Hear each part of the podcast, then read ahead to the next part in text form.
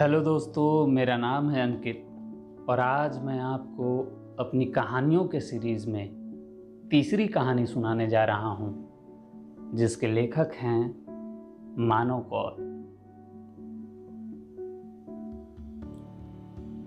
तुम कहना कि सारा कुछ एक दिन बदल जाएगा और मैं मान लूँगा। फिर कहना कि उस सारे बदलाव के बावजूद आसमान गहरे नीले रंग का ही होगा। और उसमें सफ़ेद बादलों में हमें अपनों का चेहरा कभी भी दिख जाएगा, जिन्हें हम खो चुके हैं। क्या तुम कह पाओगी कि हर खो जाने को हम पा लेने से बदल सकेंगे?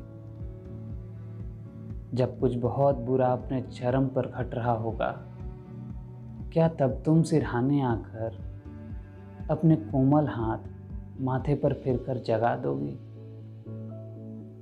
क्यों हम किसी को खो जाने के ठीक पहले तक उसे बता नहीं पाते हैं कि हम उन्हें कभी खोना नहीं चाहते?